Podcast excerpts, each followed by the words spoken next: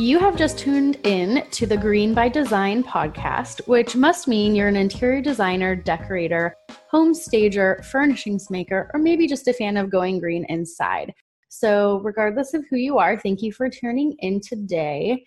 The goal of this podcast is to help the interior design professionals and industry as a whole go green through education, discussion, and connection. I am your host, Erica Reiner from Eco Method Interiors, and today's guest is Rochelle Patchett, and I am going to tell you a little bit about her right now. So, Rochelle is an Oakland based interior designer, a green materials consultant, and educator. She established Synthesis Interiors and Color in 2007 to bring eco friendly interior design to a wide range of clientele. In 2018, she co founded The Green Materialist with Katie Bachner from Healthy Building Science. Together, they take a deep dive into conscientious sourcing, specifying safe alternatives to conventional building materials that meet the highest standards for their health, environmental, and social impact. Rochelle also teaches a course on interior finishes and materials in the Interior Design and Interior Architecture program at her design alma mater, UC Berkeley Extension, where she is happily subverting the standard curriculum to teach from the perspective of sustainability. She volunteers as the outreach coordinator with the West Berkeley Design Loop, promoting the East Bay's bounty of design resources. When she's not working, you can find her on a hiking trail, yoga mat, or dancing to live music. So let's welcome Rochelle and say thank you so much for coming on and talking with me today. Thank you so much, Erica, for having me. Yeah, it's a pleasure to have you. So I'll just tell anyone listening that I reached out to you after doing some research about other green designers in the state of California, which I have gone into in another episode where it's just myself talking a little bit about my background and then how I progressed into the green field and then looking for other people. And so you were the one of the best things that came out of that. And now I have tricked you onto being on this show with me. I was so happy to hear from you that day. I got your email. The subject line said, Be my friend. Yeah, that's right. And ever since, we have been sort of bouncing ideas off of one, one another, just talking shop um, and trying to figure out the wild west of green interior design as it is a pretty new concept in terms of this industry as a whole, which is sort of a new industry in the human history in itself. So it's good to have a partner in crime and it's good to see everything that you're up to. And I think it'll be invaluable for other designers who want to go green or incorporate green practices to hear your story and how you're doing things. So it was like, luckily you said yes very quickly, but it was like one of my goals to have you on. So, um, with that said, I'd love for you to just share a little bit about your background and what you are doing now and how you sort of got got there. What was your windy path?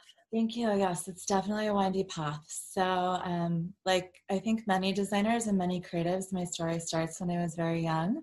I grew up in Virginia and um, I was always obsessed with rainbows. I was obsessed with Rainbow Brite, Rainbow Everything. my mom and I spent a, pretty much a whole spring break week one time painting the ceiling of my bedroom like a sky with clouds and constellations. And so I, um, I grew up in a family of engineers and architects, and I think that the synthesis of those um, skill sets really kind of trickled down to um, create you know the the wide variety of aptitudes that interior designers have to hold and um, some memories that i think were really instrumental in, in kind of putting me on this path were um, when i was growing up we used to go for bike rides around the neighborhood pretty much every evening after dinner and it was the 1980s so that was when you could still get away with just like wandering into a house. There's a lot of construction in the back of our neighborhood, so you could just wander into a house that was under construction and nobody would call the police. Um, so I remember standing there with my dad, who's an engineer, and he would point out, okay, you can see that plumbing stub over there. You can see where this wall is going up, and based on that information, we can tell that this is where the kitchen is going to be, and that's where the sink will be, and here's the refrigerator.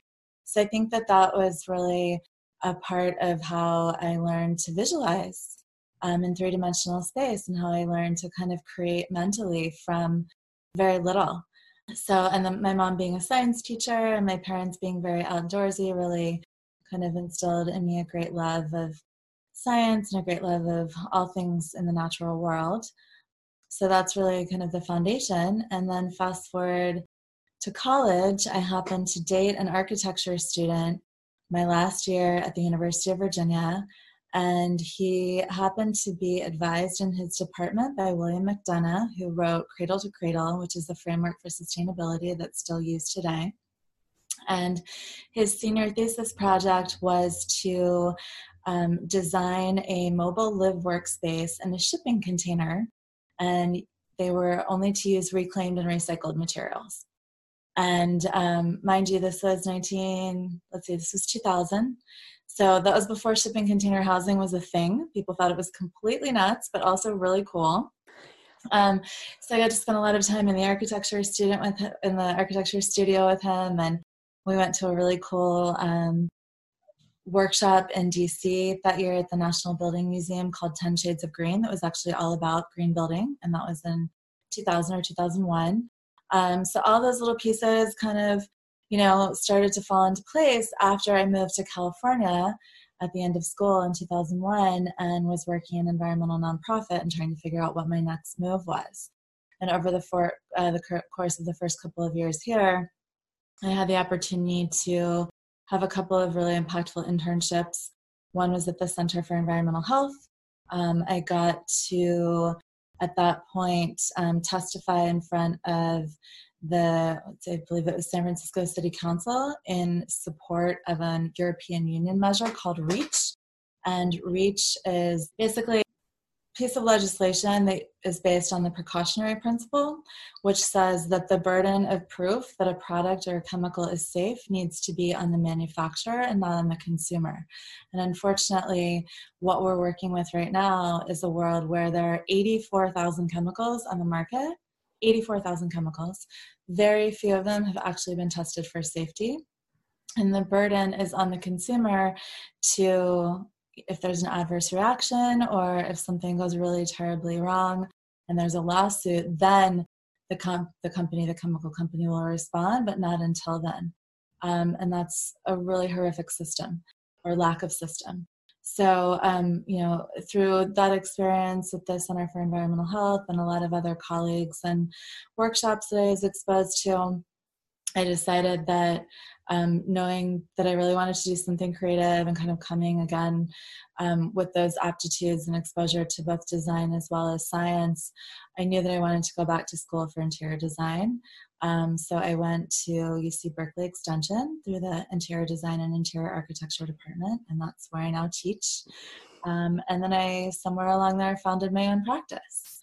So not maybe as meandering a path now that I kind of lay it all out, but there's there's definitely some some distinct points to it that have added up. And when I look back on it, it makes a whole lot of sense that this is what I'm doing now.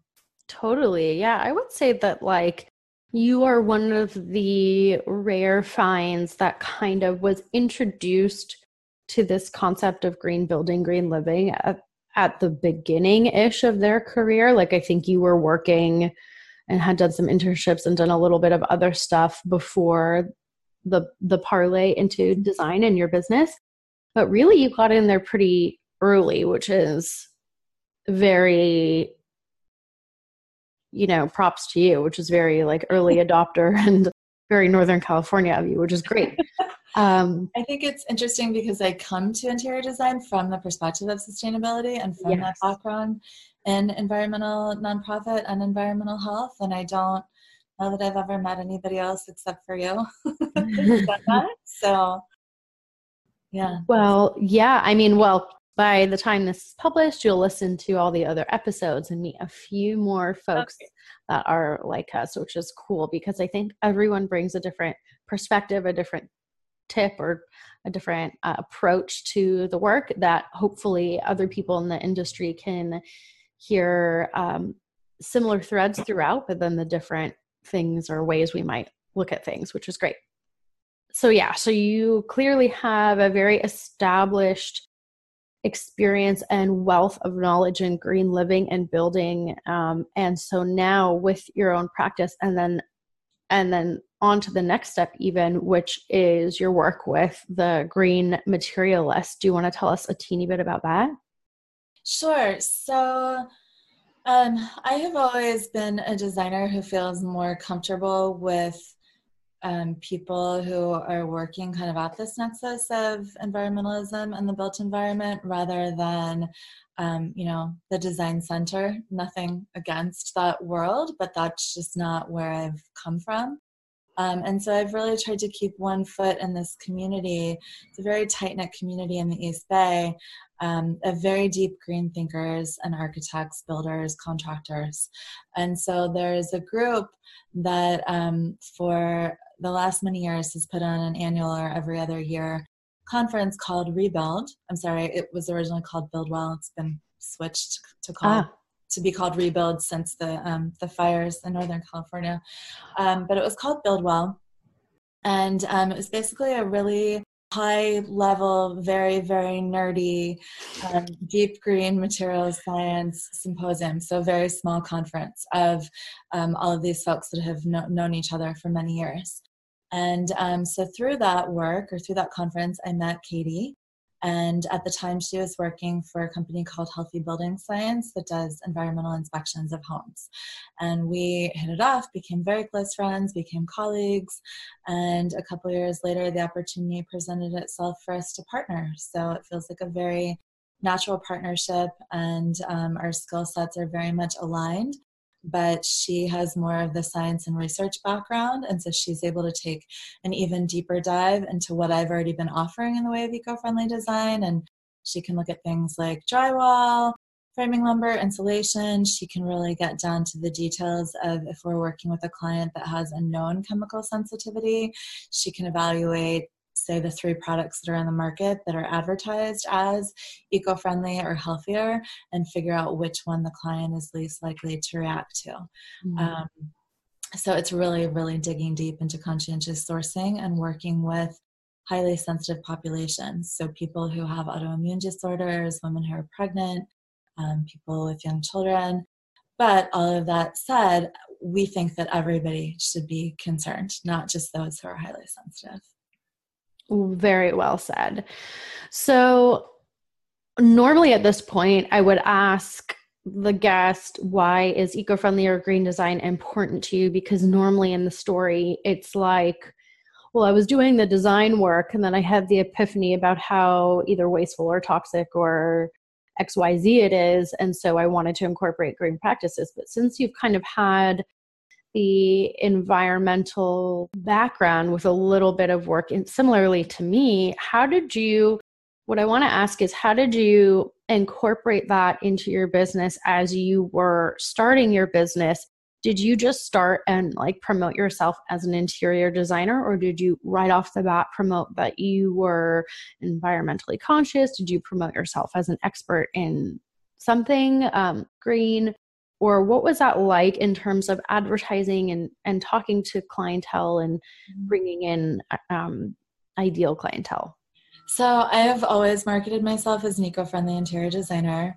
Um, it's funny i remember when i was first starting my business and designing business cards doing a poll of my friends to figure out do we use the word eco-friendly? Do we say sustainable? Do we use green? What what yes. resonates? And as we've both found out eco-friendly is the one that resonates with with most people and so this was also back in 2007 or so when green was really in the mainstream in all aspects, not just interior design, but of course, you know, the cover of Time magazine and Newsweek, everybody was talking about ways to go green, ways to lead a life that was more environmentally conscious. So at that point, I think it was very easy because it was all a buzz. I hate to say that it was a trend, um, but it was definitely talked about more broadly than I feel it is at the moment. So at the time, yeah, it was very easy. It was like the awakening of yeah, American consciousness. Right. And so I feel like at the time it was super easy to just kind of put myself out there as this is what I do and this is really all I do. Right. Okay. And then, so that means you have seen a little bit of a drop off and then maybe hopefully a rise again in the in the collective consciousness yeah i mean i would say that part of that drop off is due to a lot of um, I mean, this applies more to commercial design, but a lot of standards um, being adopted into the building code, so they're required. Um, I think, unfortunately, there is a bit of a problem with people assuming that because there was this sort of I don't know, we can call it a green swell back in the mid to late 2000s, um, that all of that is kind of done and everything that's on the market is eco-friendly. And there's certainly many many more options. I mean when i started this work i work very very closely with um, the green design showroom here called eco home improvement. In fact i worked in-house as their kind of all-purpose showroom designer um, back when i was first getting off the ground. And um, at the time, you know, they had one line of cabinetry and a couple lines of flooring and one brand of countertops, and that was it. And it's been so heartening and so wonderful to see the offerings grow um, and to see how many manufacturers are really, really getting on board. So, um, yeah, I think there's been a bit of an ebb and flow in terms of people's understanding of what is necessary, what's available, what's already happening. Um, and what I found to be the biggest shift is that 10 or 12 years ago when I was doing this, the conversations I was having were more around like the big picture, the environmental impact, or you know, the mining, the resources, the extraction, the shipping, etc. Um, people are really interested in that conversation, and now it's turned much more to the personal, to indoor air quality, to human health. People are concerned. I mean, people are always concerned about themselves first. yes. and then the bigger picture. Um, but I'm finding that that conversation is really the best place to start is talking about the impact of literally this is what you're breathing. Yes. And I have found the exact same thing um, in both when I was lecturing at colleges before I started my business, sort of at the same time, and in exclusively in this work, you can really onboard someone into this concept of wellness, holistic design, um, and environmental advocacy or stewardship in general when you start with something very personal. And that's kind of how education works anyway. So you kind of have to start with something they know and understand and is tangible.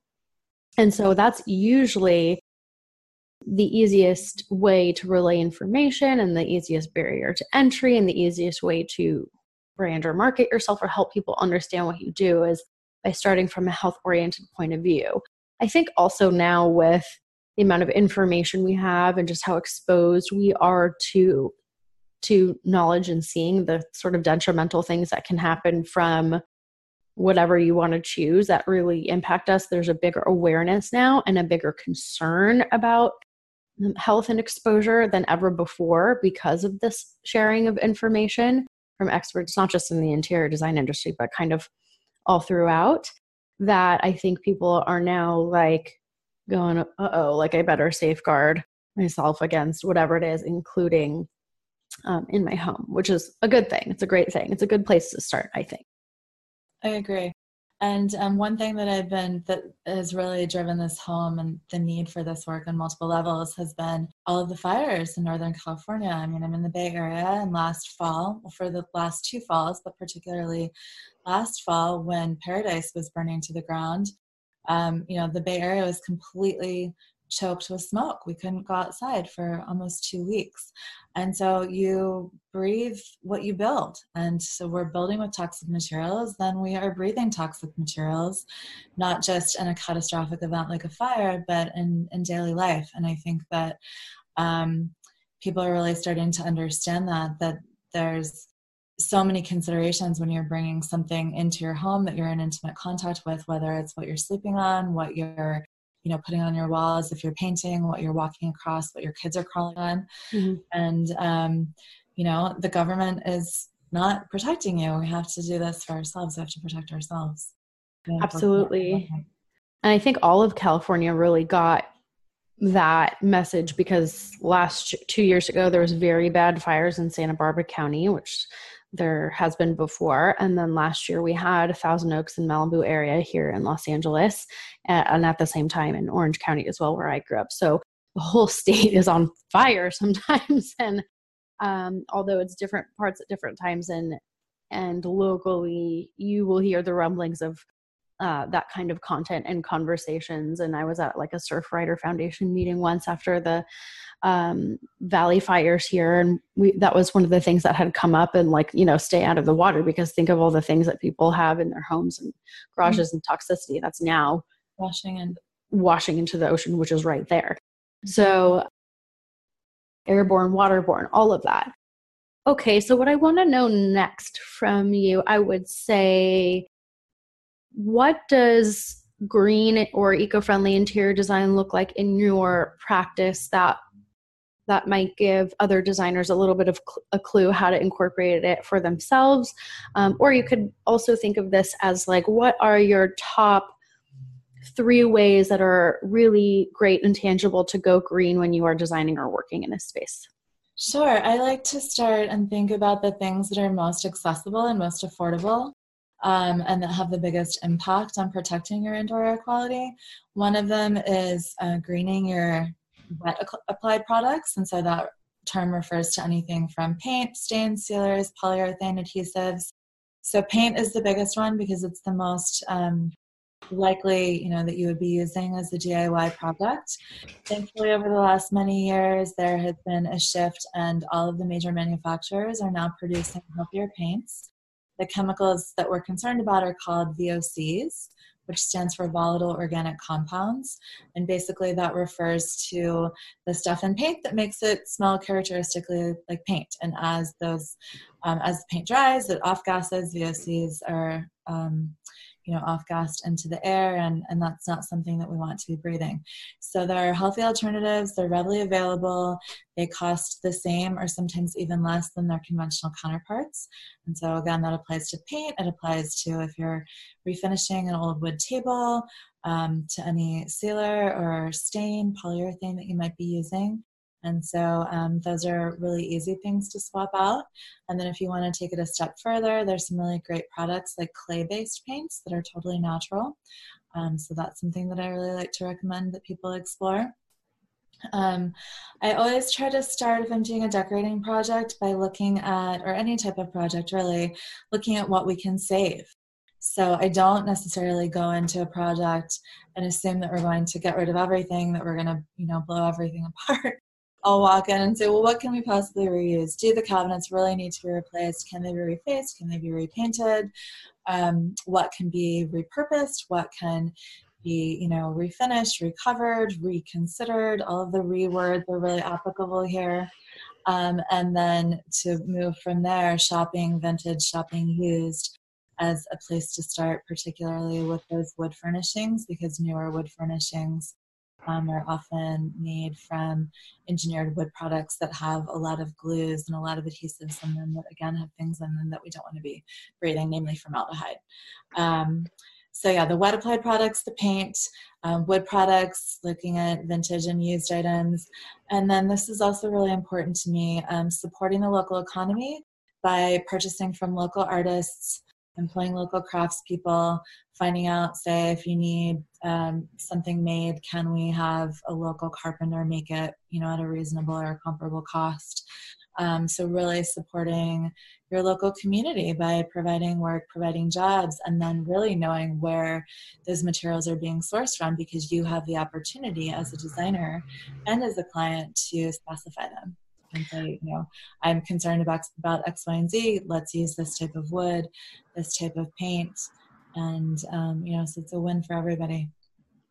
I would say when you when you categorize when you put those three things under the accessible affordable category those would have been my top three as well i couldn't agree with you more so i'll and with the wet applied, that's also like a lot of surface area. So that's kind yeah. of like a lot of bang for your buck as well when you consider it's all of your walls, probably all of your ceiling. And then if you're refinishing a floor or laying floor, whether it's adhesive or just a finish on top or a wax on top, that's so much surface area. So, like, literally, just the square footage wise, Um, that's a great way to go. And there's like crazy innovations coming out with paint these days. So it kind of started off with low VOC, and then it went to no VOC. And then there was always the old fashioned milk paints. And now they're we're having more accessibility to like the clay and mineral paints. And now I think it's Sher- Sherwin Williams came out with um, a product that supposedly is actually reabsorbing carbon dioxide from the air. But I will caveat that with the fact that they won't release any of their technology or like anything to back their claims. So I don't like recommend that yet. But it's interesting to see the progression. And there's we're definitely seeing some through what's that called? A through thread? A thread through? Yeah. Through some of the designers coming on here and talking about buying things that are pre-loved, used, vintage, you know, picking one of those depending on your client style, whether it's actual vintage or whether it is just something that has already that's very contemporary but has already been used in another application and someone doesn't need it anymore for whatever reason. With between social media apps and the wonderful world of the internet, you can get anything, even if it's like brand new, but someone has to get rid of it for some reason. So, being able to save virgin resources, being able to save shipping from overseas on your carbon footprint, being able to save energy and water and new production of things for anything that's already used or pre loved or vintage is so helpful and something that I've heard over and over again. And then also that same through line ha i got it through line uh, for um, buying local that seems to be yeah. really important to people again for the carbon reduction um, and the socioeconomic benefit of supporting local makers smaller makers smaller artisans local artisans your local economy that kind of is broad brushstrokes of awesomeness just like wins everywhere so um, those are all really great tips. And I would say if you want to know, if anyone wants to know more about that, they are welcome to ask either of us. I'm sure we either of us would be happy to answer more on that. Um, One other thing I want to throw in there is yeah. Plants. do a wonderful job of taking toxins out of the air. So you can do if you do a Google search for plants that purify the air, there's a bunch of articles that pop up, and a lot of them are very user friendly. So even if you have a brown thumb, you can usually handle. this little guy, can we see it? yeah. This was in another one I recorded. Um, I mm-hmm. only have ivy throughout my house because it's the only thing I can keep alive. I have killed cactuses and succulents. Those are kind of lower on the filtration quality. Right. Ivy is really very high. Oh, good. Hello, friend but yeah, I am a, unfortunately as an environmentalist and someone who has played with uh, landscape design and just biophilic design, I am unfortunately a very black thumbed person. Uh, but I can keep ivy alive, which is great. Anyone, which means anyone can. So yeah, that's that's a, another great um, piece of advice as well is incorporating greenery, which by the way is also healthy for you mentally in terms of mood boosting and stress reduction and just making people happy people people like plants so putting them wherever you can is always a good idea and as far as looking at what ones to choose the article i like the best on this because there are so many people writing about this now the article i like the best is i think it's a list of the plants that nasa used to take up into their spacecraft to help with air filtration. And so just do a Google search with that. I think you should, I think we should be able to find it, but that's a good one. Um, it's like, yeah, well, if NASA studied it, we're, well, we can take their advice. so I kind of just refer that everyone to that one. Okay. So you are in a unique position where, where you have more experience than the rest of us in that you who have been on to date and that you have started your business a little bit earlier and started it from the get go as purely an eco friendly designer because I did not. I definitely had to figure that out as I went along and decided to go whole hog on niching and branding and sharing that with my clients and attracting those clients. So, that said, you have a unique perspective on what kind of positive green changes you have seen along the way. I think you already touched on how many more suppliers and makers and vendors are now on the market. Like that showroom, there was just like the one maker with the three different colors, and um, which provided a very cute visual for me in my head when you told that. But any other changes, or you can elaborate on that more in terms of positive things we're seeing in the industry? Yeah, in addition to a lot more options, I think there's a lot more affordable options. The best example I can that comes to mind is when I first when Eco Home Improvement, the green showroom in Berkeley first opened 12 or so years ago. And they only had that one line of cabinetry and that one type of recycled glass countertop, etc. The cabinets were so expensive. It was it was super custom and it just, you know, if you're going to like a local cabinet maker, that's on the higher end, then they might have been comparable. But for a lot of people, it was really out of reach. Mm-hmm. And over the years, um, both when I was coming in just as a student, as a young professional, as just like a general, hey guys, what's new loiterer, which I did for a long time. and then when I got to work there, and since I've worked there and continue to partner with them very closely, um, they have worked so hard to find other manufacturers and other lines and consistently brought the price down and now they have a product called mod cabinetry that's wonderful that is absolutely cost competitive with you know a big box mid-range they have a couple different price points within the line. They even have one that you know is cost competitive with what we would call like a builder liner builder grade of cabinets and they have worked the owners of ecohome have really worked tirelessly to make that happen. But there had to be enough demand for it for these manufacturers to be willing to partner with EcoHome to say, okay, let's figure out how to make this possible. Um, so that again is very it's very good news that it says that there is enough demand um, and that now there is a supply to meet that. Yeah, and the fact that it's becoming more affordable, which means the general awareness is growing and being able to pull down that cost of production for all of us. So, thank you to everyone who ever bought sustainable cabinetry before it was cool. Uh, it helped us all. So, actually, I do want to know what do you let's get into the details a little bit on that because you have an expertise in kitchens and bathrooms. Or is it do, primarily kitchens? Tell us. Well, kitchens and bathrooms. Yeah, that's most of what I do.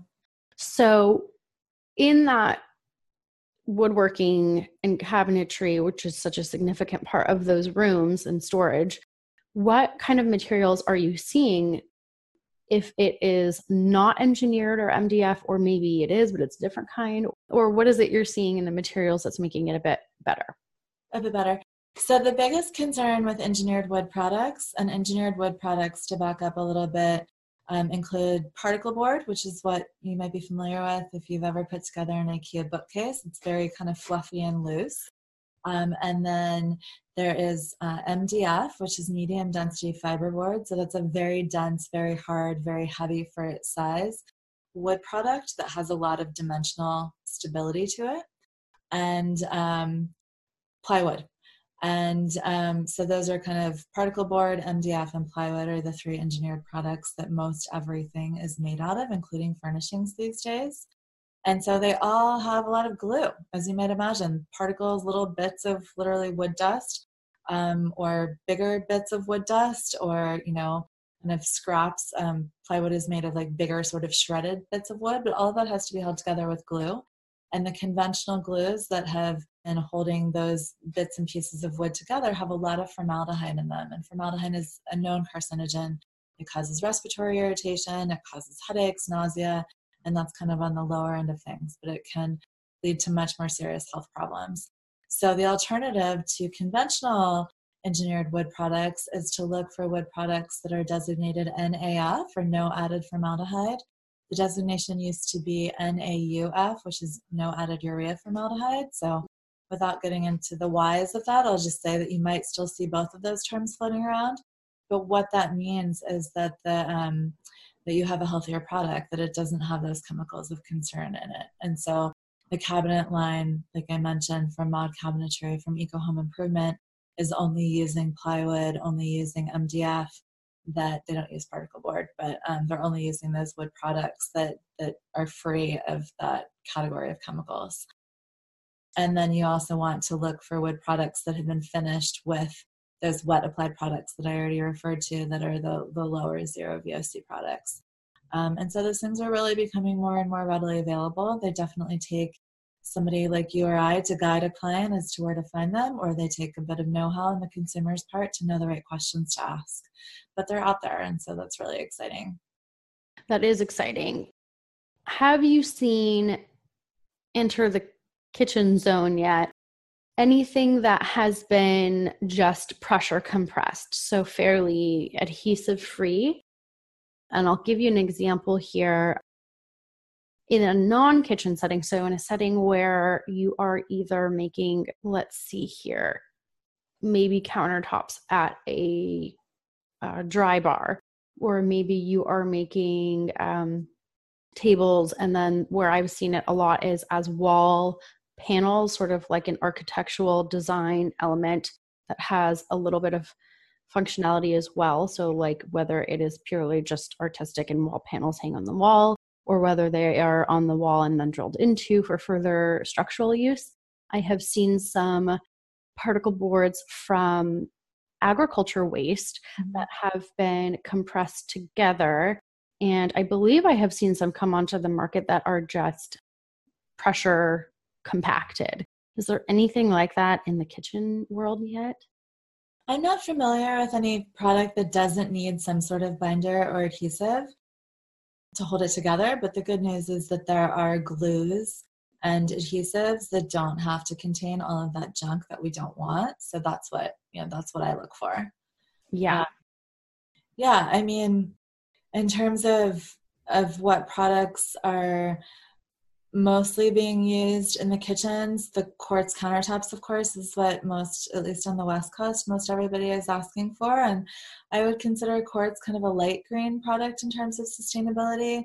It is still a mined product, um, but the mining of quartz is much less impactful than the mining of something like a solid slab of stone, like granite um, or like marble.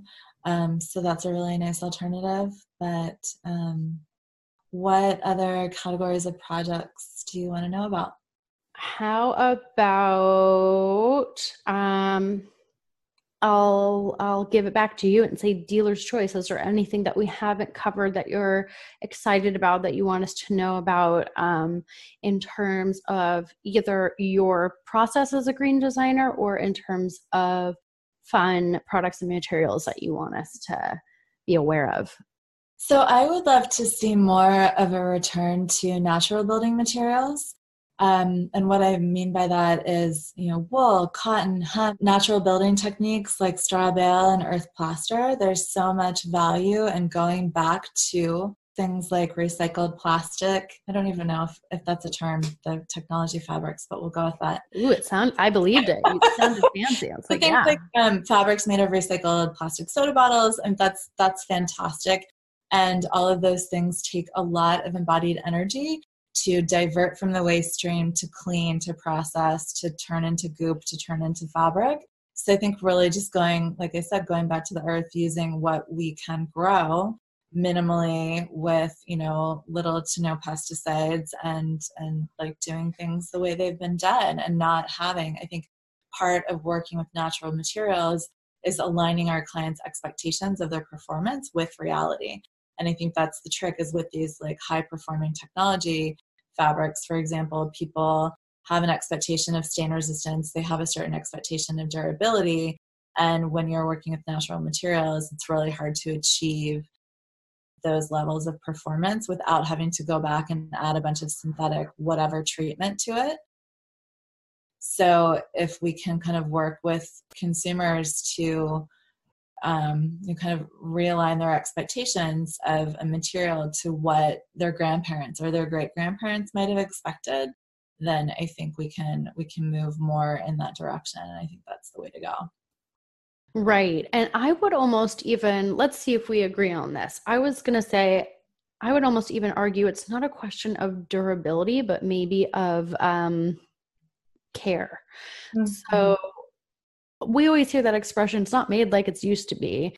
And sometimes we find things from 50 or 100 years ago or so that seem to be made really solidly from either a solid wood product or really great fabric, a linen fabric, or really great leather that was vegetable um, dyed, tanned, or um, whatever it might be, uh, less plastic, maybe more metal, things like that. So I would argue that natural materials are quite durable, but that we now treat things quite differently because we're used to a what's that word throwawayable Throw yeah every people don't um, have the expectation that their kitchen is going to be around for more than 10 or 15 years and they treat it as such. Right. So we have a very like convenience oriented um, society. We have um, a single use type of society. And so i think even in our thoughts in our homes yeah whether we think we might be moving in five years or whether we think we want to renovate in 10 years or whatever it might be I think that if we go back to, like you're saying, these natural materials, sustainably harvested things, things that are place based that have been used in certain climates and would, would do well to be used again, they will last as long as we remember what they are and how to care for them um, mm-hmm. um, instead of assuming everything is a everything is removable fixable throwawayable mm-hmm. and kind of like my philosophy on on clothes these days. So I kind of had like this minimalist epiphany, even though I'm not like quite as severe as other people. I used to be guilty of all of these same things, but in a different industry, right? So in the fashion industry, and sort of before I was educated enough in that world. And frankly, it was just, I felt that I was very budget constrained and I had to use fast fashion and I would instantly ruin something or would shrink or would xyz or i would just buy it because it was cheap and like hope mm-hmm. that i would wear it. Not anymore. So now i would rather pay more for a single item that was really well, well made or made from a sustainable fashion company that is going to cost more and have less and literally not bring anything in that I don't love and that I don't need and that isn't green in some way. And so it kind of took even for me, someone who's been studying this stuff and teaching this stuff forever, to kind of have that epiphany in one aspect of my own life. And so I can definitely understand it as I ask um, my own clients and other designers in the industry at large to to think that way about this industry and that is really the impetus for this podcast is because um, i think we're starting to to see that now so all all to say i kind of get it i think i understand the mindset mm-hmm.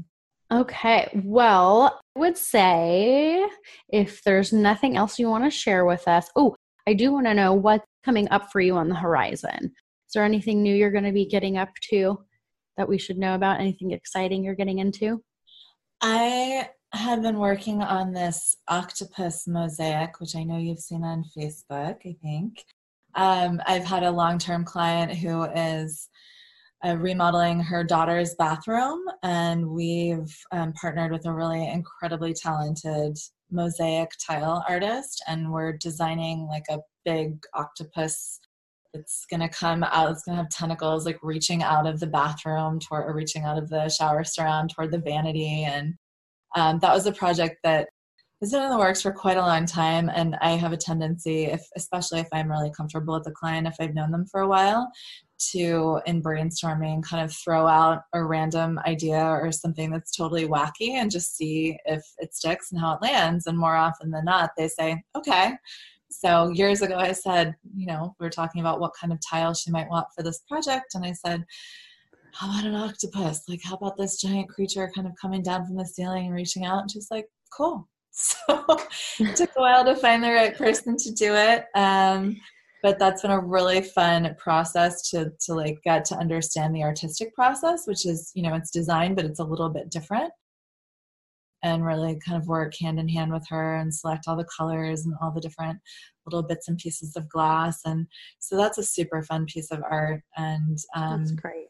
yeah it probably won't be done until after the new year but i'm really excited to have that to show Well, that is so fun. Thank you for sharing that. And um, I would lastly ask where is one place our listeners can find you?